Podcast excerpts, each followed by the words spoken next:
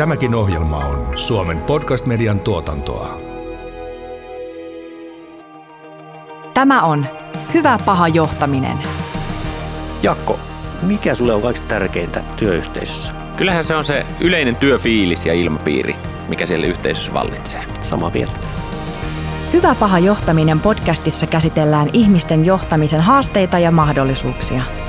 Menestyminen muuttuvassa maailmassa ja uusien mahdollisuuksien hyödyntäminen edellyttävät työyhteisöltä oikeanlaista johtamista.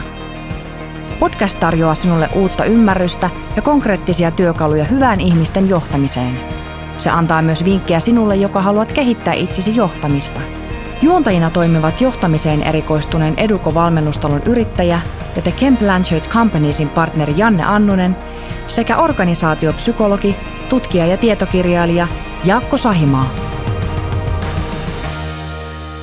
Antti Aro, sä vastaat Terveystalolla työterveys- ja organisaatiopsykologian palveluista ja oot lisäksi muun muassa kirjoittanut tämmöisen tietokirjan työilmapiiristä. Mitä työilmapiirillä oikein tarkoitetaan? No joo, se on akateemisesti vähän vaikea, vaikea asia, että sit on yritetty määritellä pitkään, mutta ei ole oikein hyvää määritelmää löytynyt, vaikka kaikki ihmiset yleensä tunnistaa tämän asian, että työilmapiirin, että se ei ole sinänsä mystiikkaa, mutta että se on niin kuin yleensä on ehkä enemmän puhuttu työilmastosta, eli siitä, minkälainen ikään kuin tämmöinen tunnetila siellä organisaatiossa vallitsee. Ja nyt on tärkeää ymmärtää ero yksittäisten tunteiden ja sitten tämmöisen tunnetilan välillä, että semmoinen tunnetila niin kuin ihmisyksilössäkin on tämmöinen pitkäkestoinen, että meillä saattaa olla esimerkiksi huono päivä, niin se tunnetila, tämmöinen mood niin kuin jatkuu koko sen päivän ajan. Että tämä on ehkä se lähin, mihin tällä hetkellä on päästy, että, että yhteisössäkin vallitsee tämmöinen tunnetila, joka sitten tietysti se on vaikea kysymys, että kumpi nyt on ensin sitten jotkut asiat vai tunne, siitä ei ole vielä pystytty ratkaisemaan. Ne on, ne on hyvin yhteen kietoutunut, mutta ne asiat, mitä tapahtuu, niin ne vaikuttaa tähän tunnetilaan. Ja myöskin jokainen henkilö, jokainen yksilö siinä yhteisössä tuo sen oman kontribuutionsa tai panoksensa siihen tunnetilaan, joka voi olla joko niin kuin myönteinen tunnetila tai kielteinen tunnetila, ja se vaikuttaa siihen kokonaistunnetilaan. Mutta tämmöinen mood yksilölläkin, se niin kuin vaihtuu hitaasti, se ei vaihdu nopeasti yleensä, tunteet voi vaihdella hyvinkin nopeasti. Puhumattakaan sitten ryhmissä ja yhteisöissä, niin ne voi olla tosi pitkäkestoisiakin, että voi sanoa, että jossain työyhteisössä joku tunnetila voi kestää jopa vuoden tai vuosia. Että, että tämä on ehkä se, mihin, mihin nyt lähimmäksi missä voidaan päästä tällä hetkellä tätä määritelmää. No minkälaiset asiat konkreettisesti vaikuttaa sitten työilmapiiriin? No joo, siinä on kaikki, voisi sanoa, että kaikki mahdolliset asiat, mitä siinä ympäristössä on, mutta kyllä semmoinen kaikista tärkein asia on ehkä semmoinen ihmisten kokema luottamus ja turvallisuus. Et sitähän sanotaan, että esimerkiksi johtajan tärkein tehtävähän on luoda turvallisuuden tunnetta. Yleensä ihmiset rupeaa semmoista henkilöä seuraamaan, joka tuntuu turvalliselta ja jolla on vastauksia. Et se turvallisuushan ei ole vaan sitä, että semmoista, miten mä sanoisin, sylissä pitämistä, vaan se on myöskin johtamisessa niin kuin selkeyttä, johdonmukaisuutta, ennakoitavuutta, tasapuolisuutta, tämmöisiä asioita. Niin kyllä tämmöinen turvallisuuden ja luottamuksen kokemus, mistä nyt on sitten paljon muutakin dataa, että se, esimerkiksi tämmöinen psykologinen turvallisuus on hyvin tärkeä asia, niin se on siellä aivan ytimessä. Se on ehkä tärkein asia. Mutta toinen on myöskin sitten semmoinen, siis tietty esimiehen ja johtaminen sitä kautta, että se vaikuttaa, mutta sitten on myöskin kaikkien ryhmän jäsenten ihan käyttäytyminen, käytös. Että käytös on kannustavaa, rakentavaa, tukea antavaa. Se vaikuttaa ja sen efekti voi olla erittäin dramaattinen. Tuolla Amerikassa on tutkittu paljon niin kuin käytöksen vaikutusta työuupumukseen. Ja siellä on havaittu, että työtoverin huono käytös on äärimmäisen kuormittavaa. Ja se, on, se nostaa niin kuin tota, työuupumusriskiä todella korkealle. Et silloin, sillä on valtava merkitys. Sitten taas semmoinen tukea antava käytös, sosiaalinen tuki. Niin siitähän me tiedetään sekin, että se esimerkiksi vähentää sydänkuoleman riskiä. Et sillä on ihan tämmöisiä vaikutuksia fyysiseen terveyteen. Et tämä on usein semmoinen aliarvostettu asia, tämä käytös, ihmisten käytös. Ajatellaan, että kyllähän nyt ihmiset osaa käyttäytyä. No ei osaa. Kaikki ei osaa ja vaikka osaisi, niin ei halua. Tai sanotaan, että onhan saanut hyvän kotikasvatuksen kaikki ihmiset. No ei ole saanut. Ja vaikka olisi saanut, niin ei välttämättä oppinut mitään. Eli sen takia toinen asia on myöskin se, että pitää olla hirveän selvät säännöt, missä menee rajat. Että näin ei saa toimia ja näin toivotaan toimittavan. Nämä on ehkä ne kaksi tärkeintä asiaa. Siis tämä johdon luoma ja esihenkilön luoma turvallisuuden tunne ja sitten tämä ihmisten käytös siinä yhteisössä. Ne on merkittävimmät. Mä oon itse joskus käyttänyt tämmöistä mielikuvaa työyhteisöstä tämän työilmapiirin osalta, että se on vähän kuin nyyttärit, nyyttikestit, että jokainen tuo siihen yhteiseen pöytään jotain. Ja se ei ole hirveän reilu vaihtokauppa, että jos joku tuo itse vaivalla väännettyjä viinereitä ja joku lätkäseenkin pöytään hapansilakkaa. Että siinä on varmasti just tämä kaikkien yhteisvastuu siitä, miten mä omalla toiminnallani vaikutan siihen työilmapiiriin. Toi on erittäin hyvä metafora, puhumattakaan, että joku tuo pilaantunutta ruokaa sinne. Sitäkin tapahtuu, että, että sä käyt oksentamassa työpaikalla esimerkiksi niin kuin jotain omia juttuja, niin onhan se moraalisesti ihan väärin. Ja tämä ei tietenkään tarkoita sitä, että, että kaikillahan meillä on välillä niin kuin on huono fiilis ja muu, ja se on ihan hyvä sanoa, että mulla ei ole ehkä tänään paras päivä, mutta siinä käytöksessä ei pidä taantua. Käyttää toisia ihmisiä oman pahaolonsa niin kuin tasapainottamisen sillä, että, että niin kuin siirtää heille sitä omaa lastia, että se on väärin. Ja nämä, nämä pienet asiat ratkaisee hirveän paljon, että jossain työhyvinvoinnissakin on aivan turha puhua mistään hienommista asioista, jos ihmiset käyttäydy kunnolla siellä. Että siitä pitäisi aina aloittaa. Jos me ajatellaan tämä ilmapiirin rakentamisen vastuuta, niin se on yksilöllä, mutta myöskin sitten johdolla, lähiesimiehillä. Niin miten sä näet tämän johdon lähiesimisten roolin tässä? Se on todella merkittävää, että, että, että siinä, on, siinä on kaksi asiaa. Että, että, että se, että on niin kuin hyvin toimivat rakenteet. Olisi hyvä, kun olisi joku vastine niin kuin oikeusvaltiolle liittyen työpaikkaan. Ehkä voisi puhua oikeustyöpaikasta. Että semmoinen, missä on tämmöiset niin kuin oikeusperiaatteet voimassa, että ihmisiä kohdellaan hyvin ja sä voit ennakoida ja sä saat asiat käsiteltyä asiallisesti. Että tämmöinen ennakoitavuus on olemassa, niin tämä rakenteiden ylläpito, jossa sitten vielä ylimmällä johdolla on erittäin suuri rooli, koska he haluavat niitä rakenteita ja arvoja. Mutta sitten on myös tietysti tämä esimerkki. Tämä esihenkilön, sehän on siinä sanassakin esihenkilö, pitäisi ollakin esimerkki. Se esi on yhteinen, niin sillähän on valtava merkitys. Että jos pomo käyttäytyy huonosti, niin, niin kyllähän se johtaa semmoiseen, se demoralisoi sen yhteisön ja, ja tota sitten sit, sit tulee niinku sallittua. Ja varsinkin niin kuin vähempiarvoisia ikään kuin kavereita kohdella huonosti, että sitten tulee tämmöinen nokkimisjärjestyskuvia, joka että se, on, se on erittäin merkittävä. Mutta kaikilla on vastuu, että se ei ole yksin, yksin johdolla tietenkään. Miten organisaatiossa pystytään ikään kuin ylläpitämään semmoista realistista tilannekuvaa siitä työilmapiiristä? Pystytäänkö me sitä järkevillä tavoilla mittaamaan tai onko se relevantti tapa ikään kuin pysyä siinä pulssilla koko organisaatioa ajatellen tai sitten ehkä niin kuin tiimitasoa? No, no joo, siis se, se erittäin hyvä kysymys tämä työilmapiirin arviointi, että semmoinen perinteinen metodihan on tämmöinen manageristinen, että tehdään joku kysely kerran vuodessa ja sitten katsotaan keskiarvoja. No nämä tunnetilat harvoin niin kuin putoaa mihinkään keskiarvotaulukkoihin, että se on, ne on, niin kuin, se on vieras tapa niin kuin ikään kuin kuvata tunnetta on keskiarvo. Kyllä paras tapa on semmoinen säännöllinen reflektointi, että esimerkiksi ihan yksinkertainen, jos meillä on kokous, tiimin kokous, niin me varataan viisi minuuttia lopusta, että miltä tämä kokous, miten tämä onnistui, saiko kaikki ikään kuin asiansa esiin, onko ihmiset tyytyväisiä siihen, miten se meni, minkälainen olotila on. Onko ihan kuormittunut, palautunut, käydään tämmöinen läpi. Ja sitten ehkä harvajaksoisemmin kerran kuukaudessa aina pysähdytään niin kuin arvioimaan, että minkälainen meidän tiimissä tilanne on. Ja nimenomaan tämä tiimitasohan on se tärkeä, siis se lähitaso. Eihän silloin mitään merkitystä, vaikka mun työpaikalla isossa firmassa olisi hirveän hyvät luvut, jos mun tiimis menee päin mitäliä. Että sehän se on se tärkein. Se, se on oikeastaan aika irrelevantti se muu, vaikka sitten H R haluaa aina päteä jossain kauneuskilpailussa, kun on Great Place to Work tai joku tämmöinen, mutta ei sillä ole oikeasti mitään merkitystä.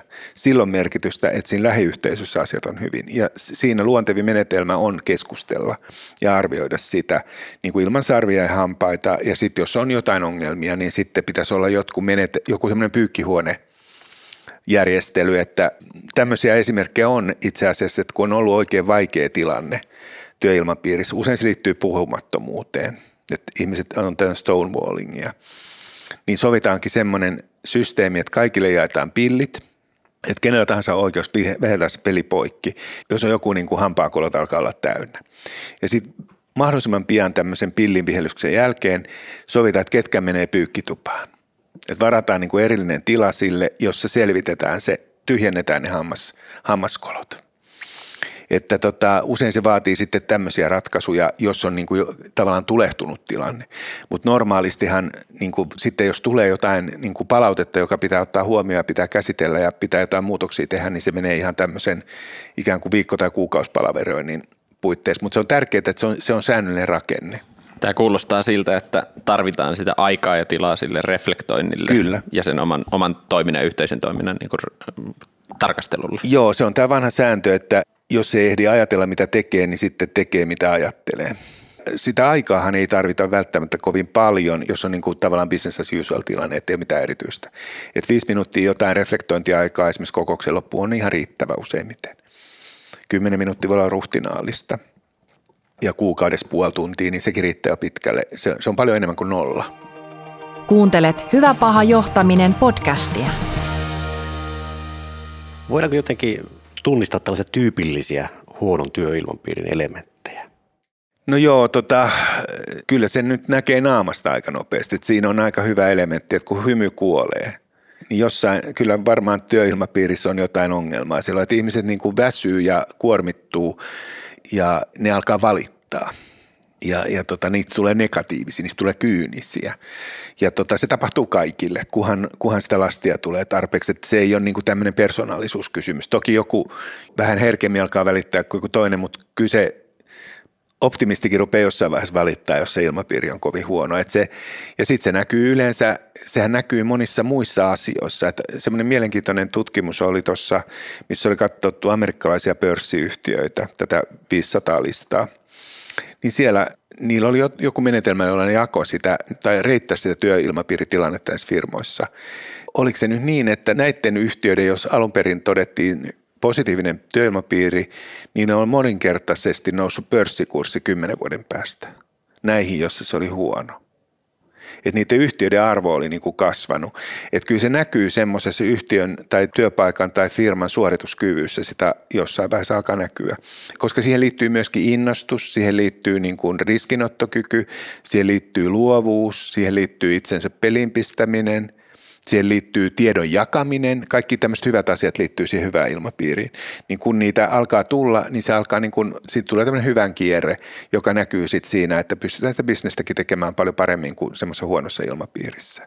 Ei ne huonosti ilmapiiristä kärsivät ihmiset, niin ne ei ole kauhean tuottavia.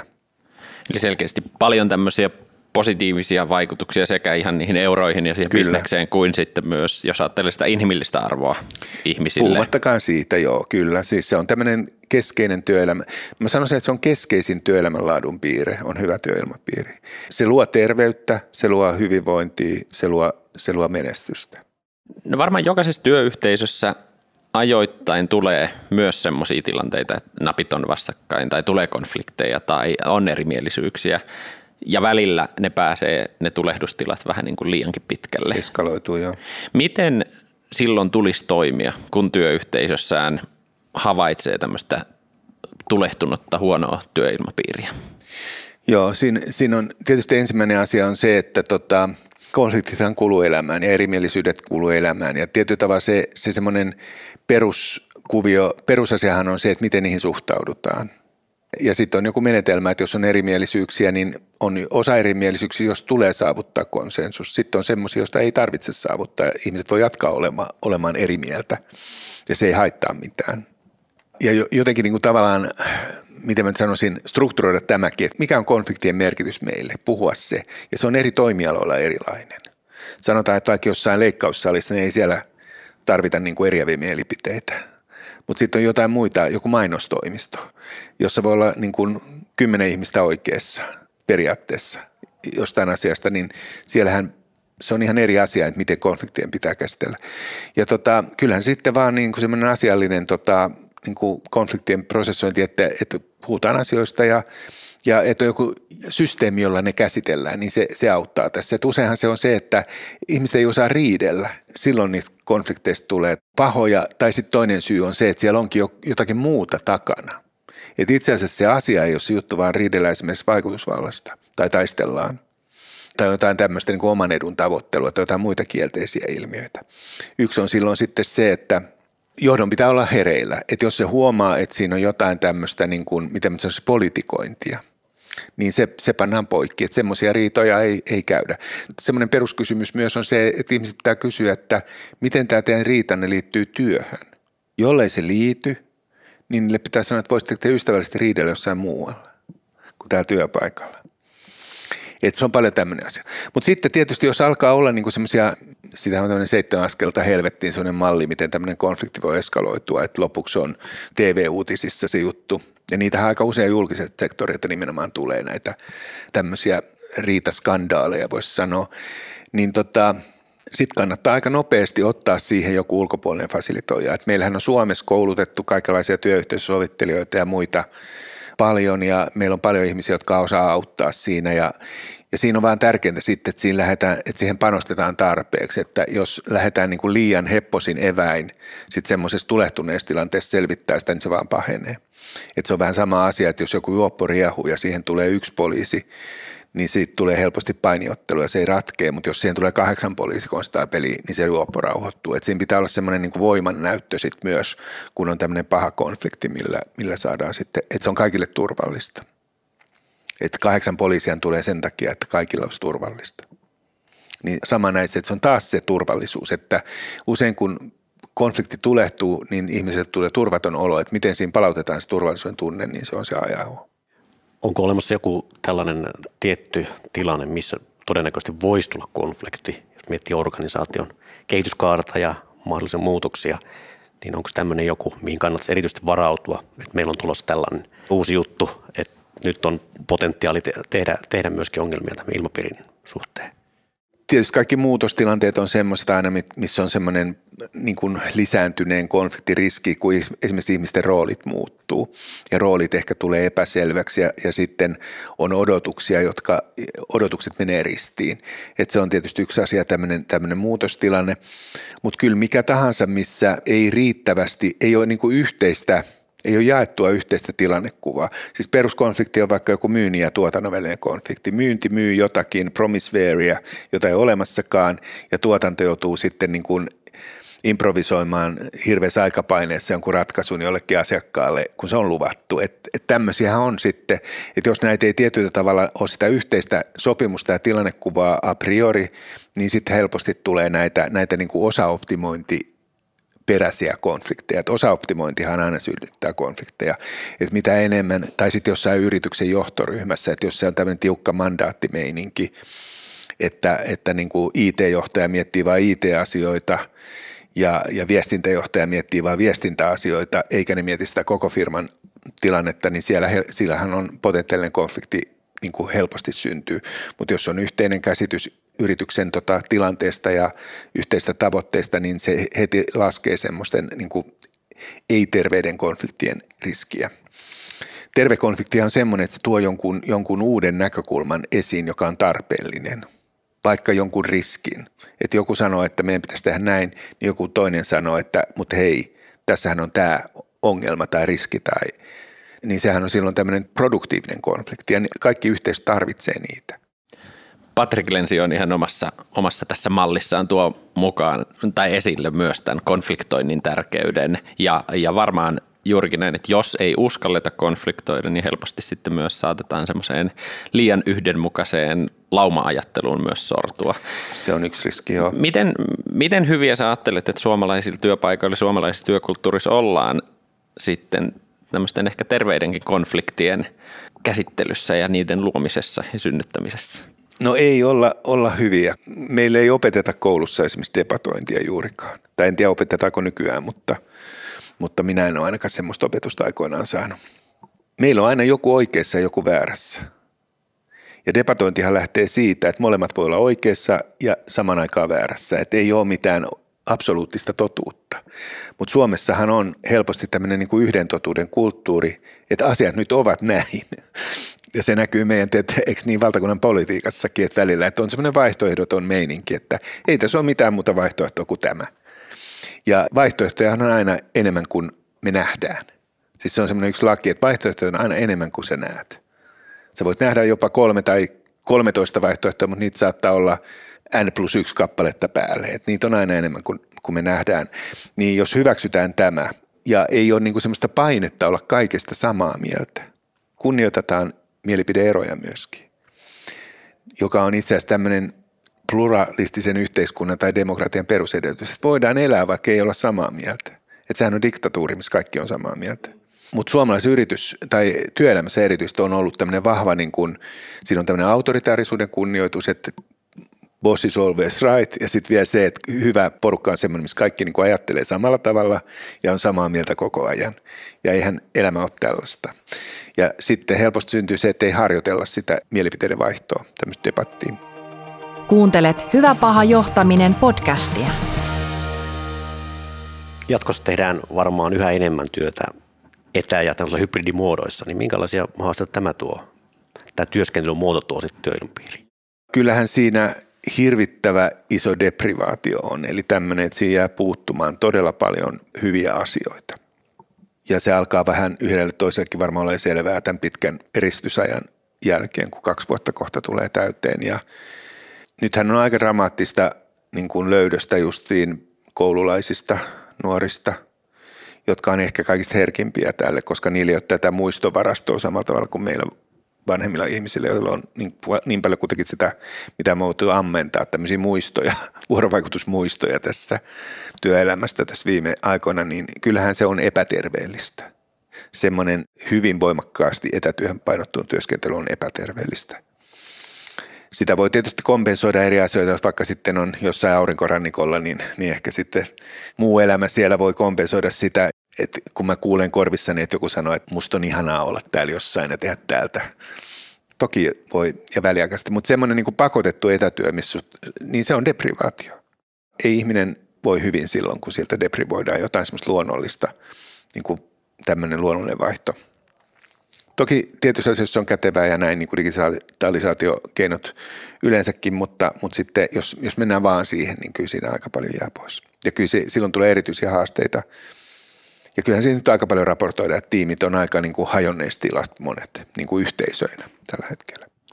Nyt jos tätä jaksoa kuuntelee tuolla esihenkilöitä, johtajia, jotka tota, esimerkiksi tällä hetkellä kipuilee omassa työyhteisössään, tiimeissään haastavien työilmapiiritilanteiden osalta, niin mitä, mitä ikään kuin ihan ensimmäisenä johtajan tai esihenkilön tulisi tehdä tai olisi hyvä tehdä tai ehkä hyvä ymmärtää tämmöisen tulehtuneen tilanteen ratkaisemisesta? Mm, no kyllähän se, kyllä se niin vatsanpohjan tunne on yleensä aika luotettava, että jos niin kuin tulee semmoinen niin kuin huoli siitä ilmapiiristä, niin se on hyvin todennäköisesti täysin oikea, että semmoisia vääriä positiivisia ei, ole, ei usein ole, vääriä hälytyksiä, koska se ihminen reagoi heti siihen, olipa millainen tahansa siihen, siihen jos se, se niin kuin ilmapiiri heikkenee.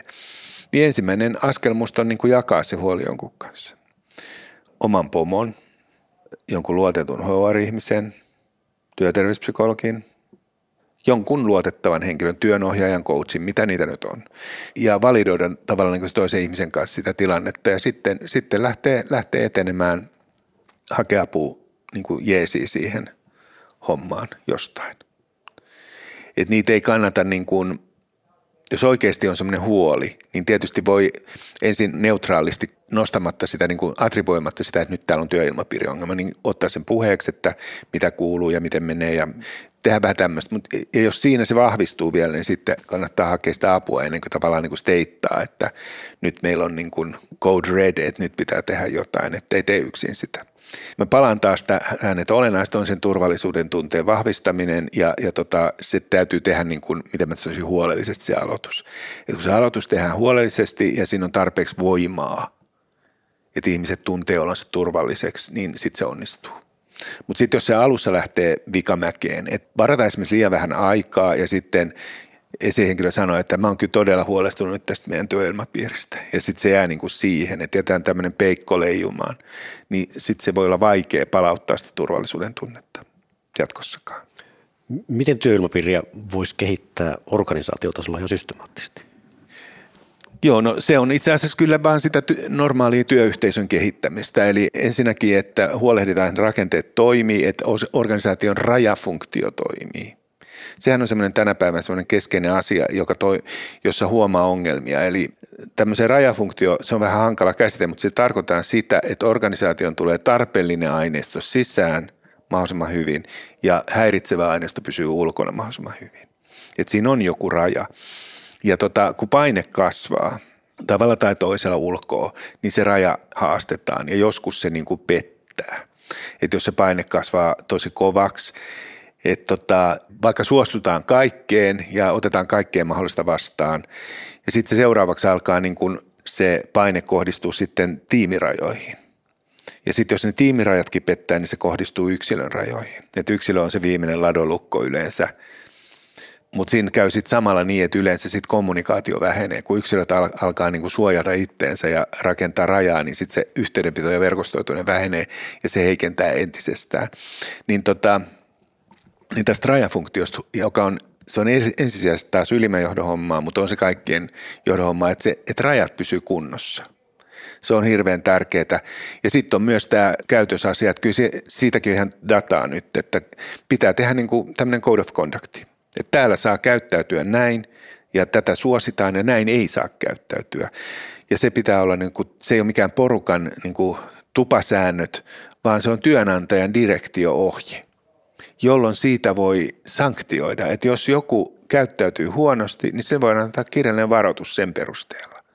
Ja jos se edelleen käyttäytyy huonosti, niin se voidaan antaa fudut, kun se on ennalta annettu virallinen ohje.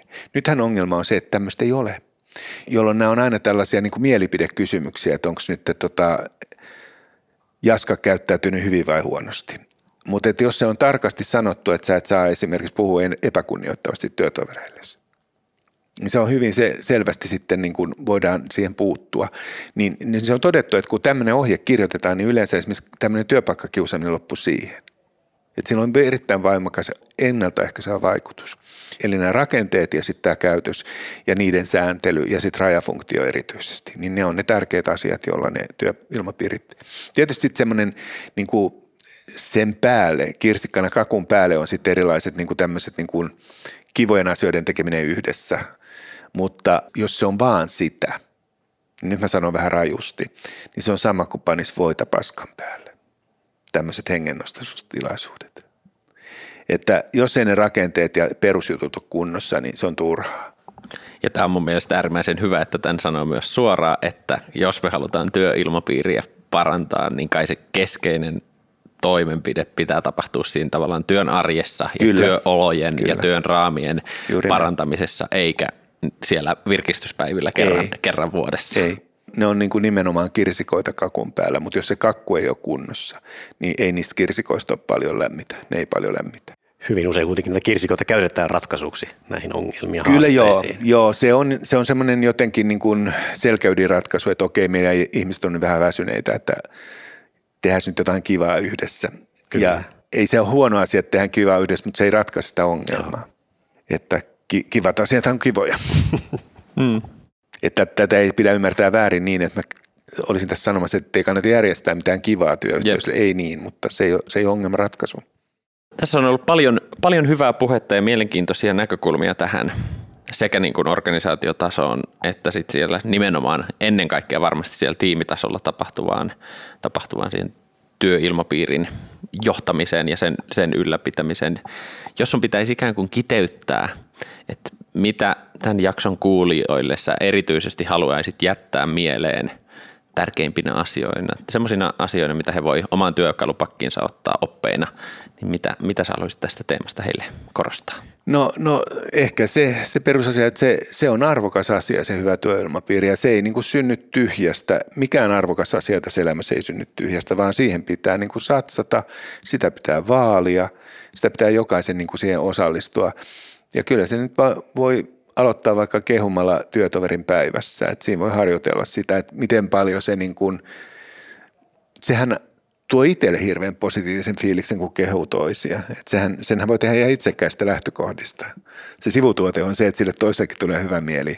Tietysti se on vähän vaikeampi asema, koska ihmistä yleensä stressaantuu, kun niitä kehutaan, mutta, mutta et sehän itselle, itselle tuo hirveästi voimaa. Niin siinä sen huomaa sen efekti, että kuinka pienillä asioilla on iso vaikutus.